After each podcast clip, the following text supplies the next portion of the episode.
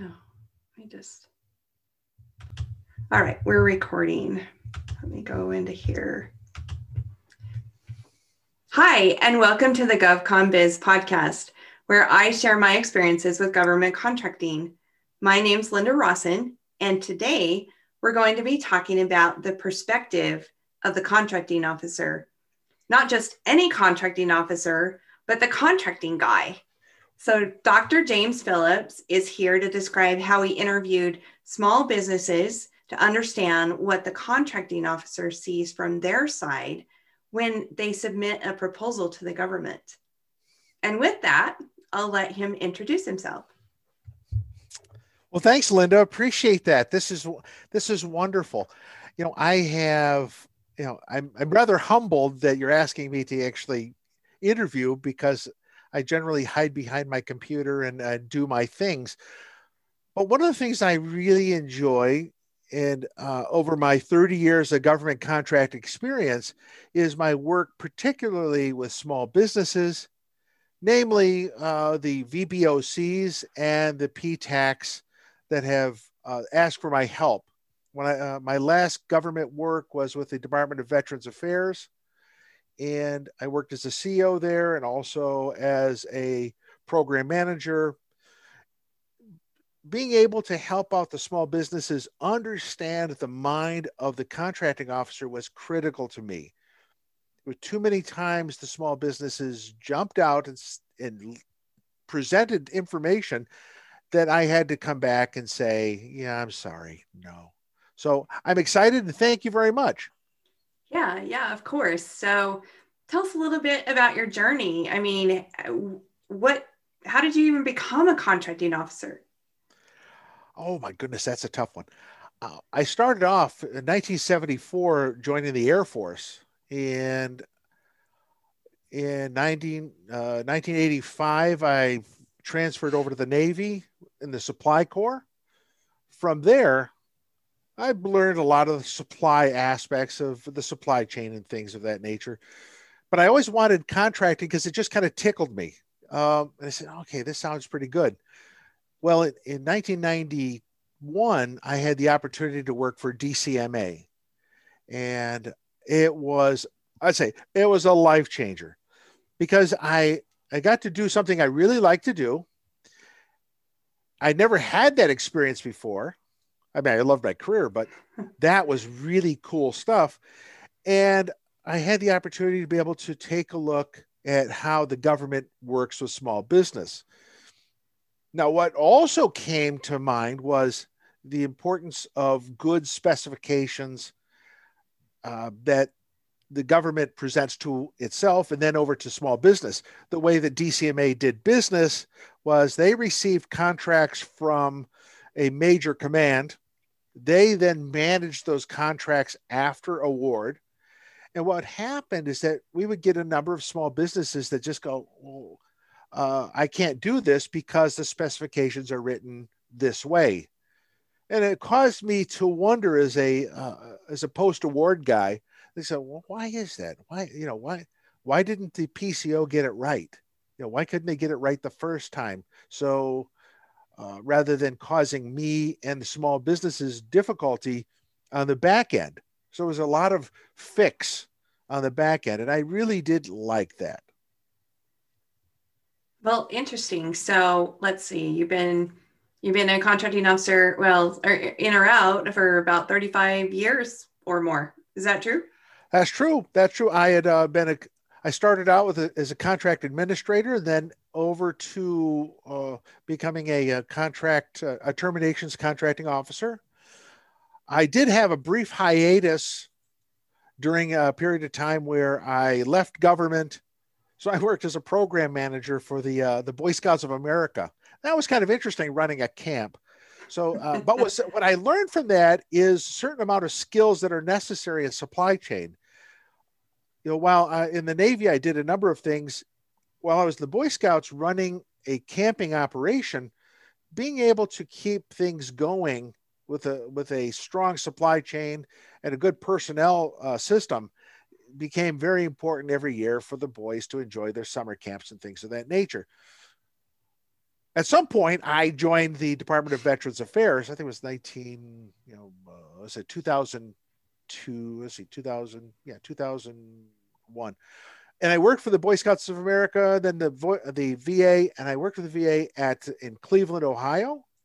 I worked there for about three years, and then was transferred over to the the VA's patient safety office over in Ann Arbor and there I learned other aspects of, of customer service. My contracting was pretty sound, but the other pieces there were listening to the voice of the customer. I needed to know what they're asking because I found as a contracting officer, if I remain insulated from the customer, I get a requirement coming to me. I look at it, I read it. If if I read that and read it incorrectly, I was I was sure to screw it up. I mean, just absolutely sure if I had a particular horror story uh, that had to do with that. Let me just share that with you for a moment. I of had a. We love stories. A, well, I had a. Well, you know, it's like, is it? A, is it?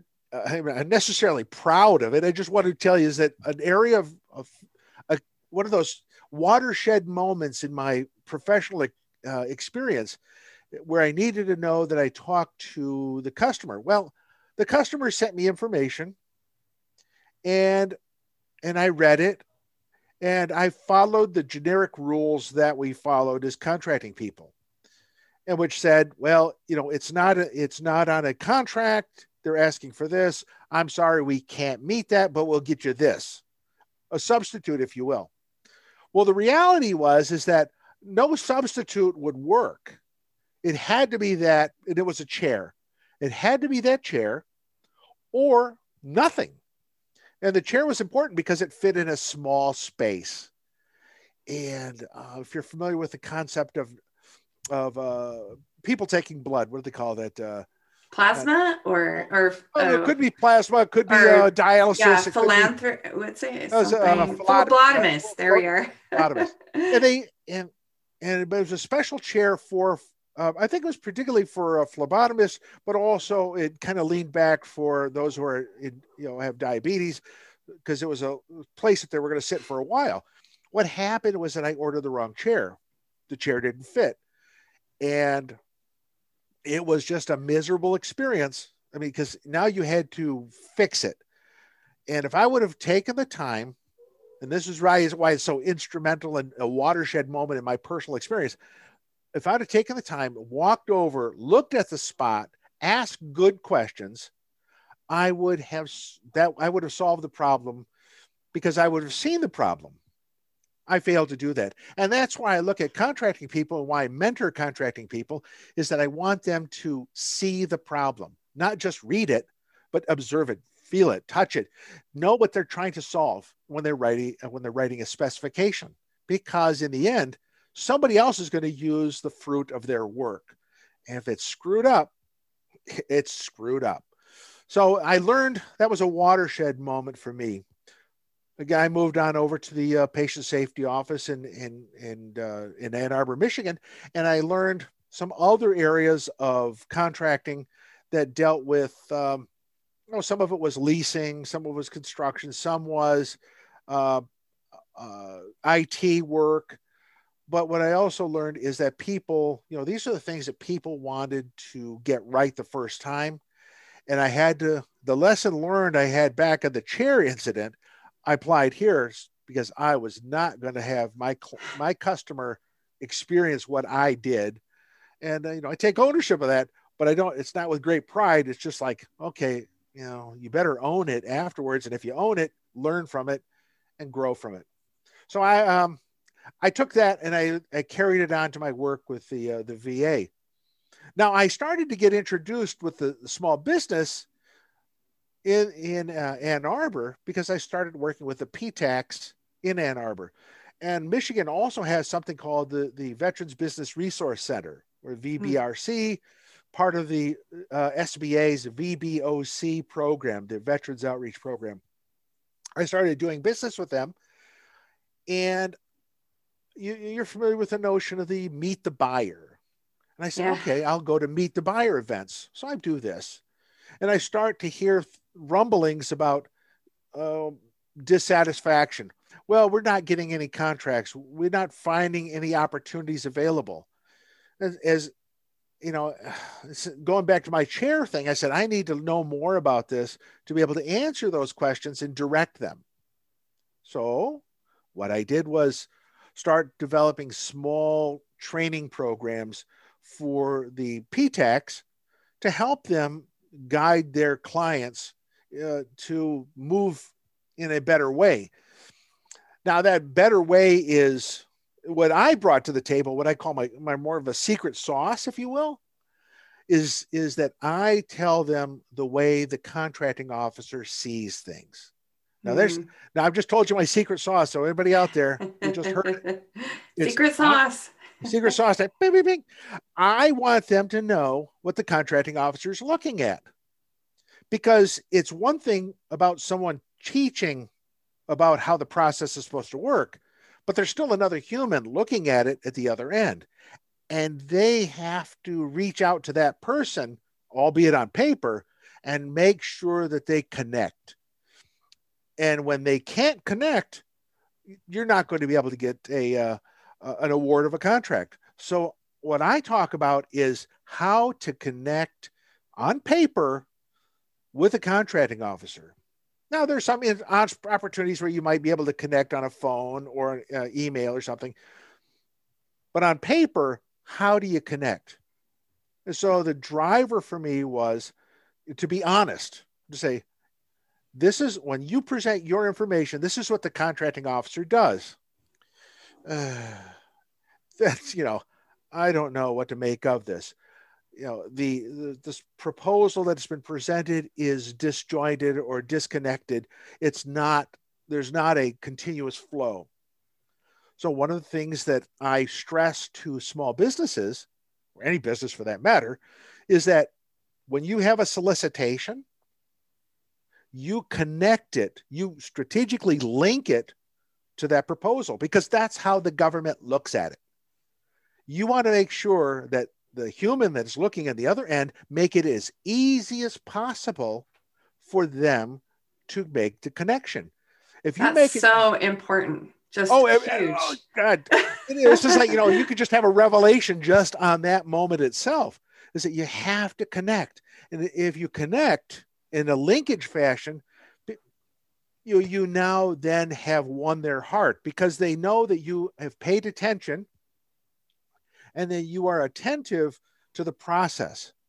And the process is, is, is critical. So I, I give another example. I said, here it is the contracting officer, when they receive your proposal, they'll take your proposal, put the solicitation next to it, and they'll link it. Now, the more you make it difficult for them to link it,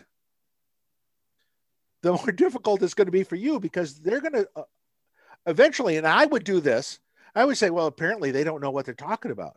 If they make me search through their proposal for my answers, then there's a problem here. They don't know what I'm talking about and I don't, and for me, I think that I have less confidence in a small business that can't do that.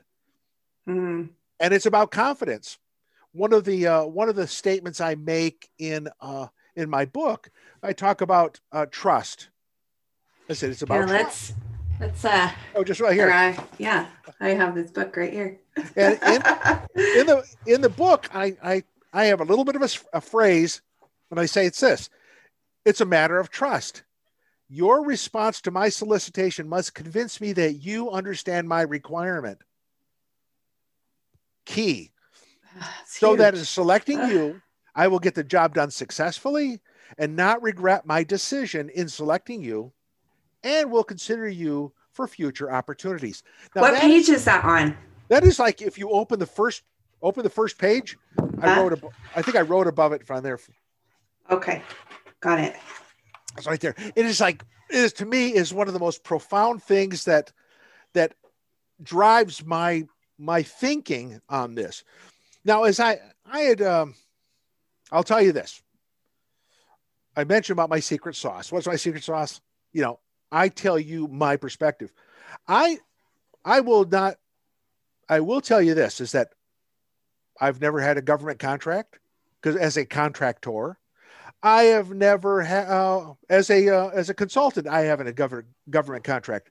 What I do have is knowledge of the system that you're entertaining, and if you understand it the way I understand it, you're going to the person who is going to be submitting a proposal will have a higher likelihood of being uh, being able to prevail.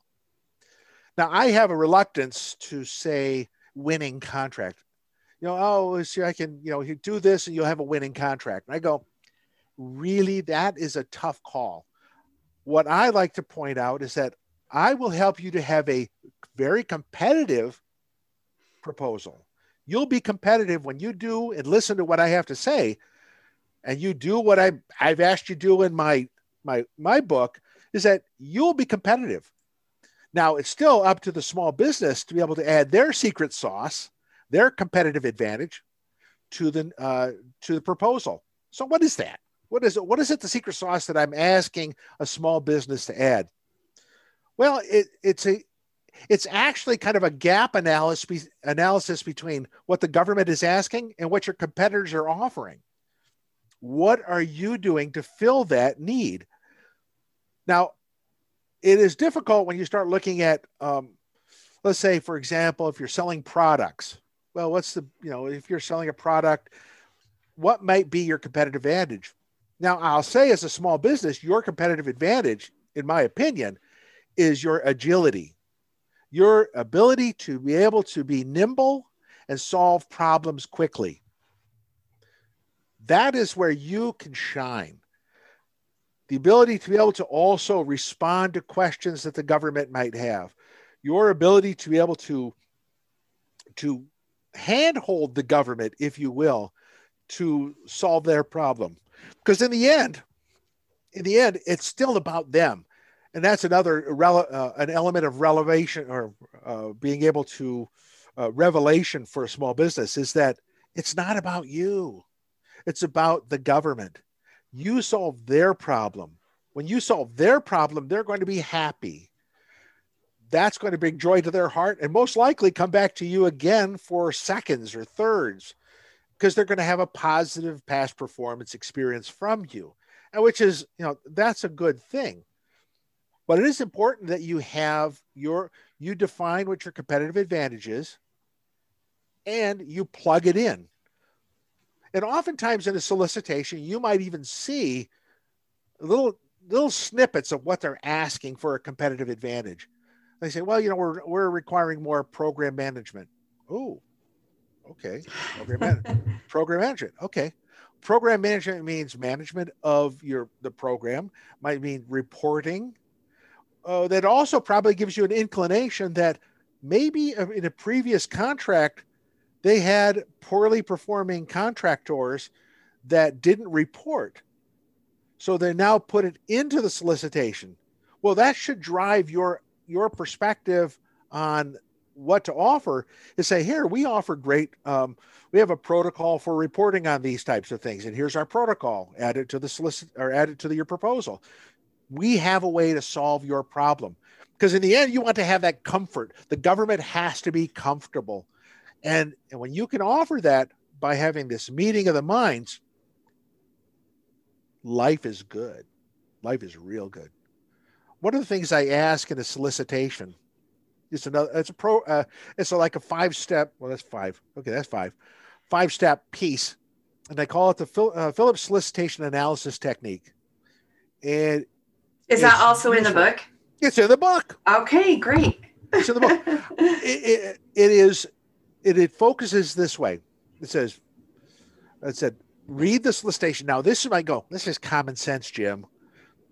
Eh, no, it isn't. Because if it was, you know, I, why would I say it?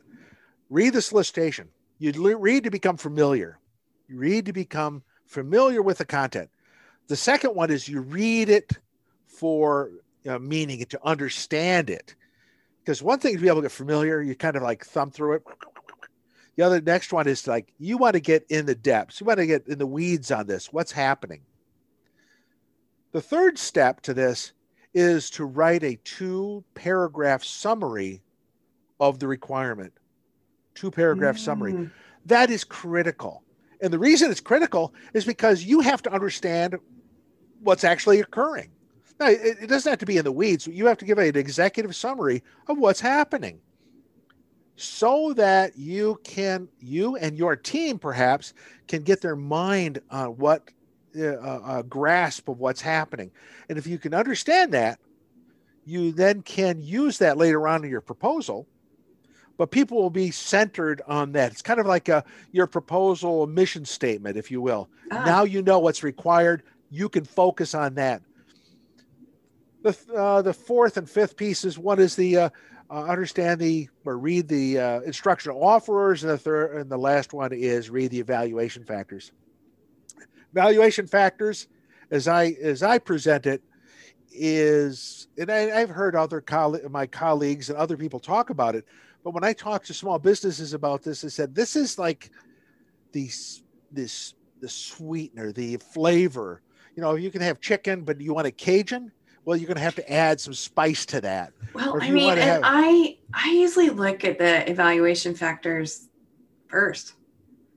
Like like I want to know if I'm going to even qualify. Like and you know if they're going to be judging my past performance, do I even have a past performance that I can sway into that? Or so it's almost like I may I'm not quite following yours, but I'm like I go right there to see and it's a it's a go no go based on that evaluation factor. Well, that certainly can become a real big driver, and I and I would say is that you know who's the audience? Uh, you know, uh, the contracting guys' audience in the uh, in the in the work that I do in the book. You know, my audience is really you know first second year small businesses, the, the ones that are still trying to get settled and try to get try to figure out how the system works. Mm-hmm. Because at some point when the system you know they start working it and they are you know receiving awards you know you know the information i have should be foundational work that they continue but you know i don't really focus my attention there because by that time they're up and running. Where i see the failure or the defect is is that you present a lot of information and you can't use it. And the reason is is that for example like the, the federal government uh, they'll, they'll have rules on on small businesses or set asides and things. And it seems that they don't follow that. Said, well, I don't, it's like, it just makes me kind of like tingly going in a weird sort of way. I like to be able to say, okay, notwithstanding what the government does, I'll tell you what the contracting officer does, and I'll tell you how they look at it and how you can respond to them in a way, in a meaningful way that will project you to a more successful path. Now, I can't, and that's why I don't like saying to uh, to small businesses, "Well, here's a winning strategy," and they go, "I can't. I don't feel comfortable saying that because it still requires someone else to determine the win." You know, right. I mean, I don't. Hey, here's the numbers for the lottery. Go and play those. You'll win. Uh, they didn't win. I go, well, they're still good. I mean, uh, the so I'd rather just say, here's what you'll if you do these, you will focus on the, the areas that the government contracting officer, when they look at that, they will feel more comfortable with you. Comfort and confidence drive the ability to be able to get something. If they're not comfortable nor are they confident, they're not going to trust you. And if they don't trust you, they're not going to they're not going to pick you unless they have to you know but but they're not going to pick you and then that's just the sad part is that so many people want to jump out and get you say hey i did everything you told me to do. And they go well that's not enough. You know and even if you did everything i said frankly it still requires someone else to make a decision on what's good. And that's where it, that's where debriefings become extremely important. Uh, you go you submitted your proposal you did not win.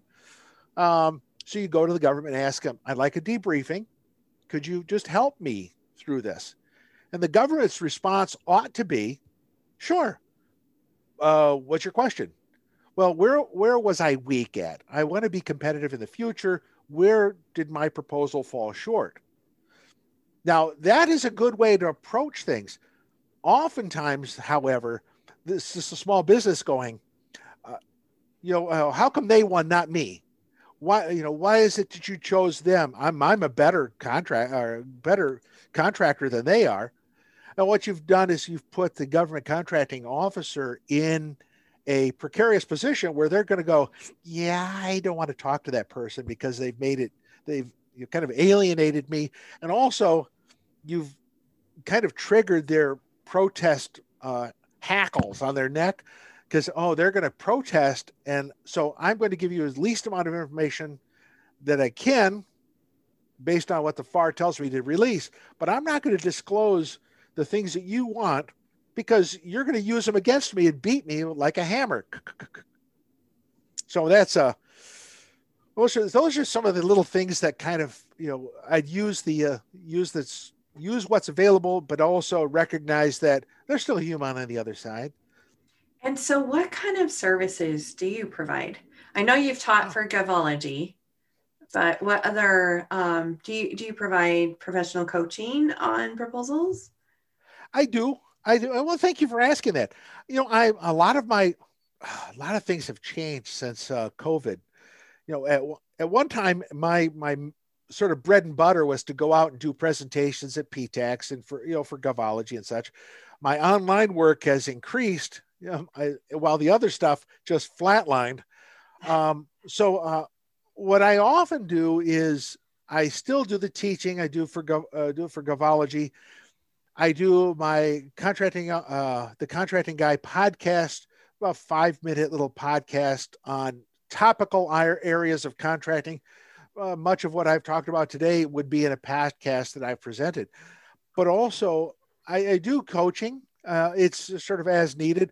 Oftentimes, you know, I'm, I guess I'm probably a horrible consultant because, uh, well, the reason, the, you know, the reason is is that my preference is, is to coach, is to mentor, and and and I love the I love my profession, and I love what I do. That I would go, okay, you know, hey, we'll talk you know, if you want to sit with me for, you know, an hour and we'll kind of talk about what your problem is, I'll listen and we'll talk about it. And then if, if something is necessary, if you like still want to continue talking to me, okay, we'll work something out. But generally speaking, you know, it's, I, I'm just like, oh, okay, well, if you don't come back, that's fine. I'm, I'm okay. Or give me a call. I'll tell you anyway. So it's, so it's I you know win the, I win the award for the poorest consultant. Hey, you know, at least you're honest about it, right? Yeah, you're not a poor consultant trying to like rake in money, you know. yeah, it's, it's, it's, that's not my. Frankly, it's you know, in the wonderful world of what you know the contracting guy does, or my the alter ego Jim Phillips does, is that I'm a am uh, a husband, I'm a grandfather, I love my wife dearly. We travel the picture that you see that's behind me is uh, an earlier travel we did through Utah. I mean, just absolutely love doing things together. So I also um, do some volunteer work for the uh, NCMA, uh, National Contract Management Association. So I'm I'm kind of um, so you're living your best life. I'm living the dream. You know, yeah, I, sounds wonderful. You know, Linda, I am living the dream, and that uh, that and I'm I'm quite happy with that. Um, so so if if money comes my way, that's fine. If it doesn't, you know, there's there's you know, God's been good to me. So okay, so I have a few questions. Sure. Um, so uh, when when you submit um, a uh, technical proposal or a sources sought or a cost proposal, how is, important is that to look like graphically like a million dollars? You know like I, I don't know how to explain it. Is is a simple proposal better than one that's you know a marketing brochure? Okay i'll use it use it is okay i want you to just think for a moment just think. I want you to think put yourself in the position of the government. You you're a you're a person is sitting behind a desk you receive this and you go, what am I to do with this? Now, first off, you have to recognize that they may have to take that and convert it digitally. If it's a folded up brochure, if it's it's coloration or if it's hard stock front, you know, that's like, okay, I'm not going to use that at all. Uh, so, and what oftentimes well, they'll also, if you make it nice and colorful, and they might make copies of it all black and white. Uh-huh. So you're so everything you've done to make that thing look pristine has just been diluted to a very black and white, you know, uh, perspective.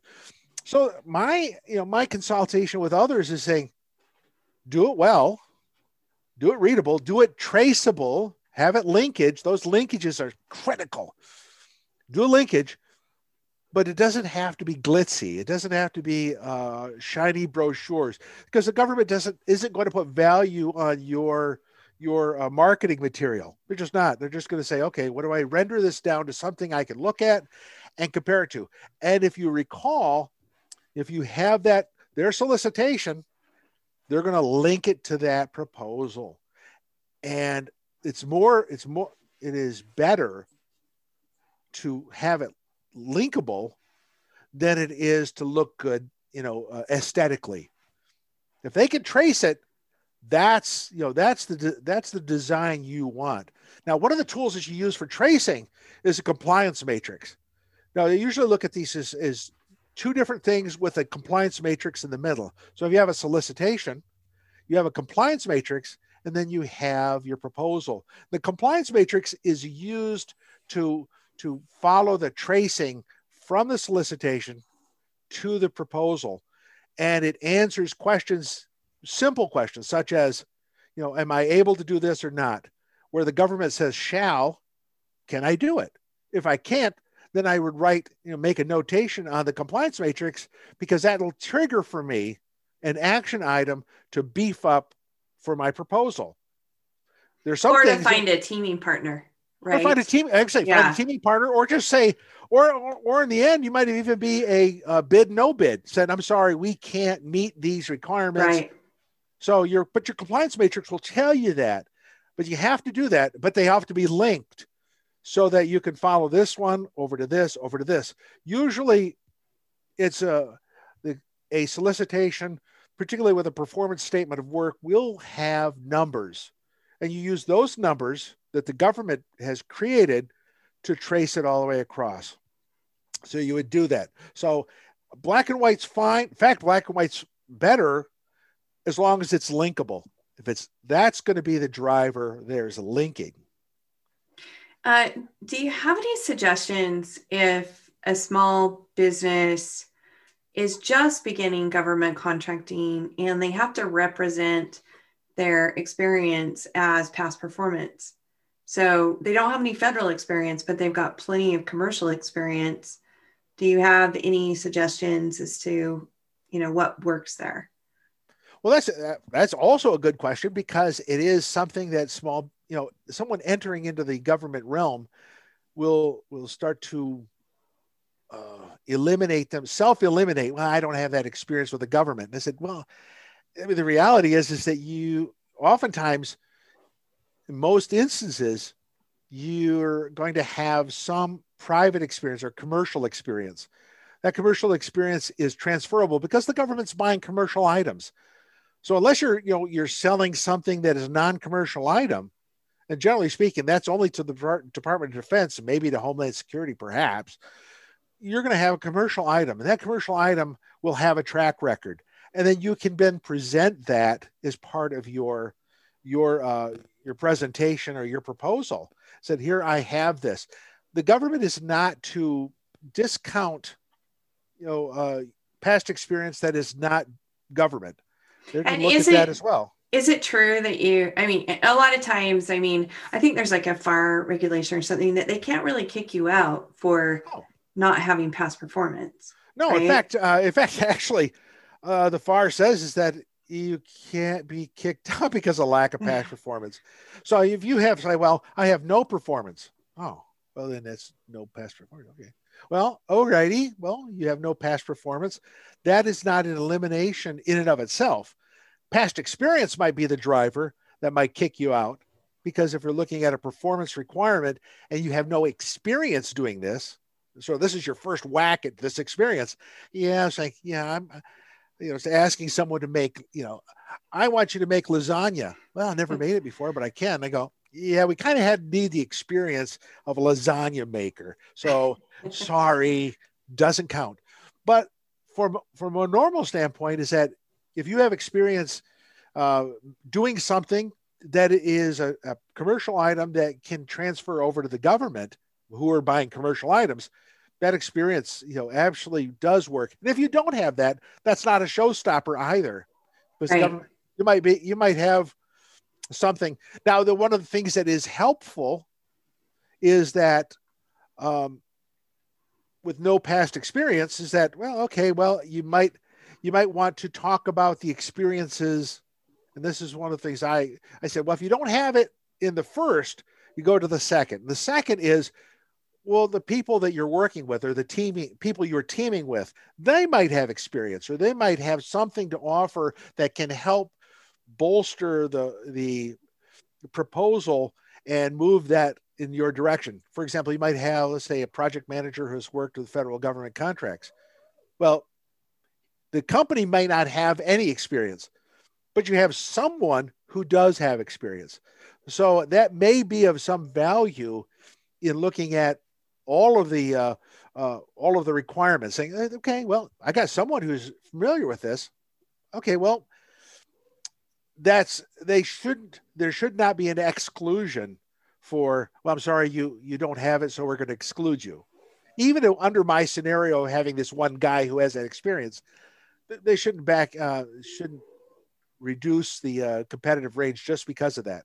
Right so uh, do you have any like uh, stories like uh, funny stories or or interesting stories about uh, somebody that submitted something and you're like, what is this? Right. Oh my goodness. Oh, okay. uh, uh, see, I have a, I, I think perhaps a couple, but, but here's, and this really kind of goes back to some of the things when I talk about, I bring it from the contracting officer's perspective. And this is when I was doing face-to-face presentations and it was, I would tell someone, you know, say, here, here's an example. I had a small business, you know, they submitted a proposal and the proposal had somebody else's name on it. it didn't have my my name on it or the government's name.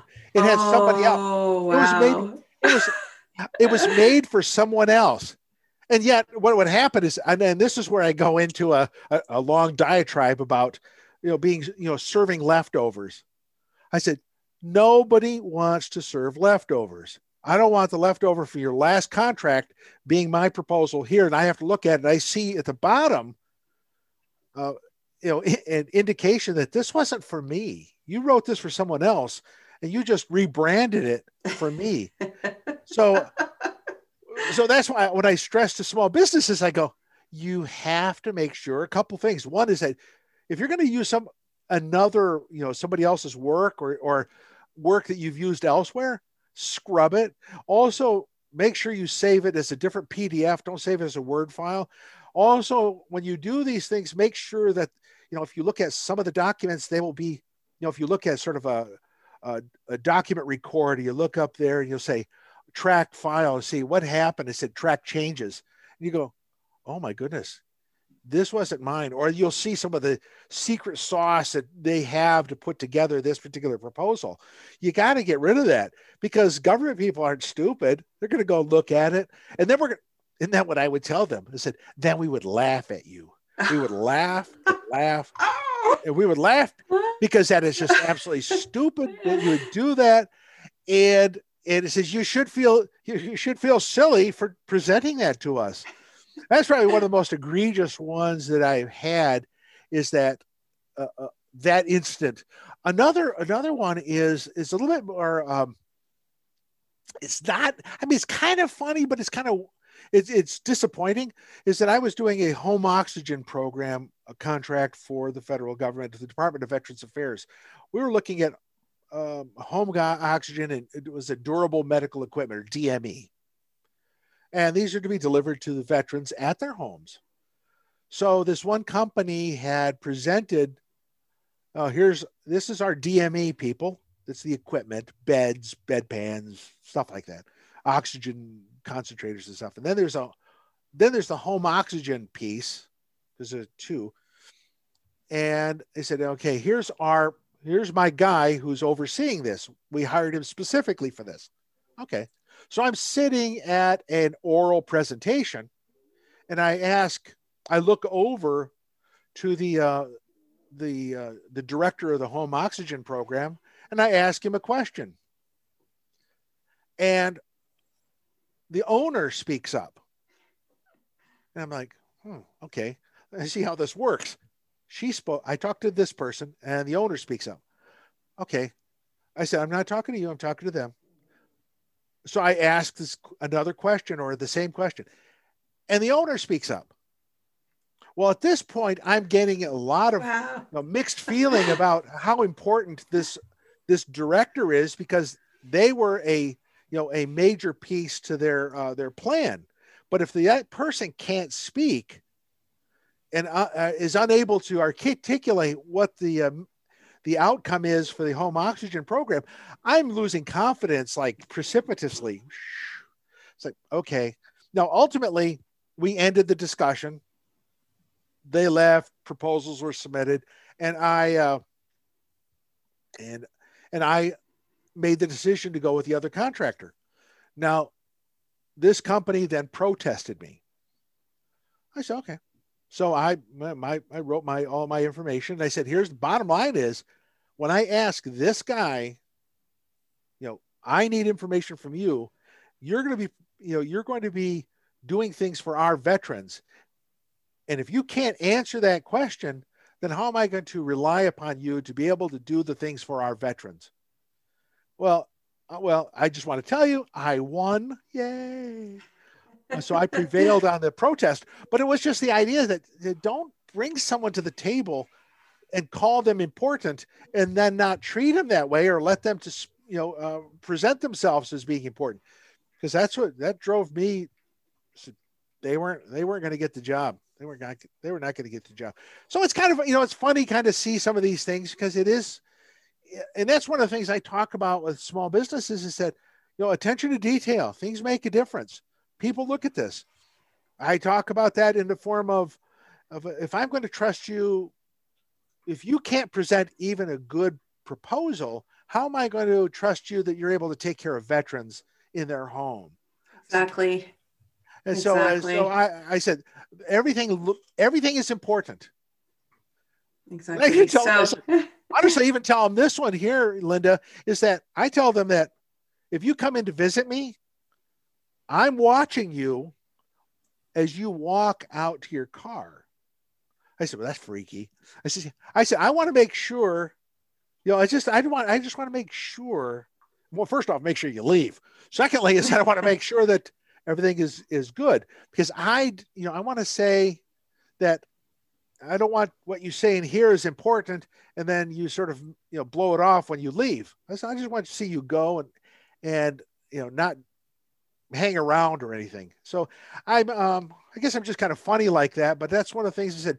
You you have to be professional in the meeting and as you leave the the, the building because people are going to make assumptions about you that you never would think uh, and that's what and i would do that i'd make assumptions say okay you know obviously there's clearly something there was one incident it wasn't and it, triggers, triggers a thought on mine is that uh, now this this happened to a colleague of mine at uh, the, uh, they were interviewing someone and that interview and the interview was over.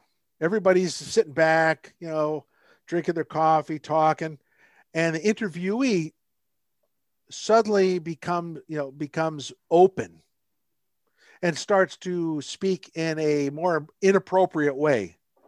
At that point one of the interviewers know at that point said okay we're done the interview is never done you know while you're still sitting there whether you're sitting there prom uh, you know prim and proper or uh, sitting back you're being interviewed you're and that's what i would do is that this is important. You need to be prepared for it. You need to have everything, your ducks in a row.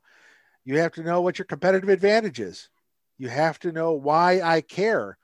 So make me care about what you offer so that I can, you know, so that I can look at you favorably. And so, um, what is, uh, and not necessarily what the solicitation was, but what was the most competitive? Like, how many people submitted a proposal on something that you, you know, a solicitation you had? I um I think probably the biggest one they had was probably about 12. So it wasn't a lot. But even 12, I mean, you really have to work on your competitive advantage to show up at, to the top of a stack of 12. Well, when you start looking at 12, you know, you putting yourself in the position of the government contracting guy, you're looking at how do I reduce the competitive grouping? So, and that becomes an important understanding of how not to get yourself dismissed from the uh, cho- uh, the alternatives. And a way to get dismissed is to have, you know, not be uh, not to have your proposal complete.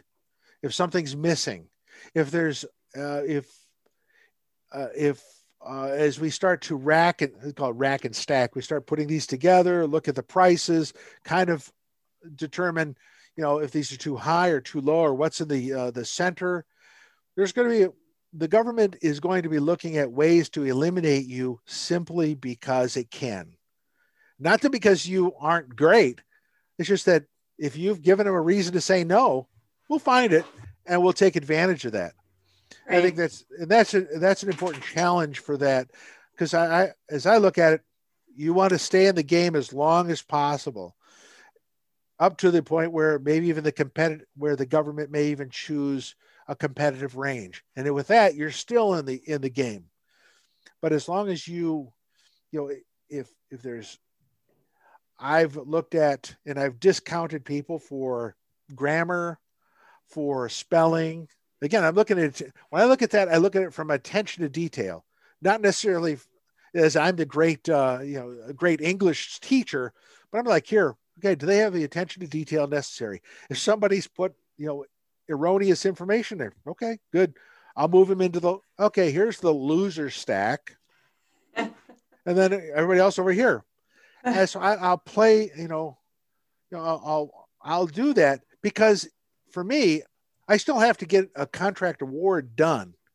So I have to eliminate the low hanging fruit first. So they get back to the, let's say the, the five that are the most uh, likely to be selected. So I'll make choices from there, and that's where we start getting into potential uh, reviews uh, or negotiation. If it's a best value procurement, you know, then I would look at, you know, we start with an evaluation team, and that's why the proposal, a technical proposal, is really good.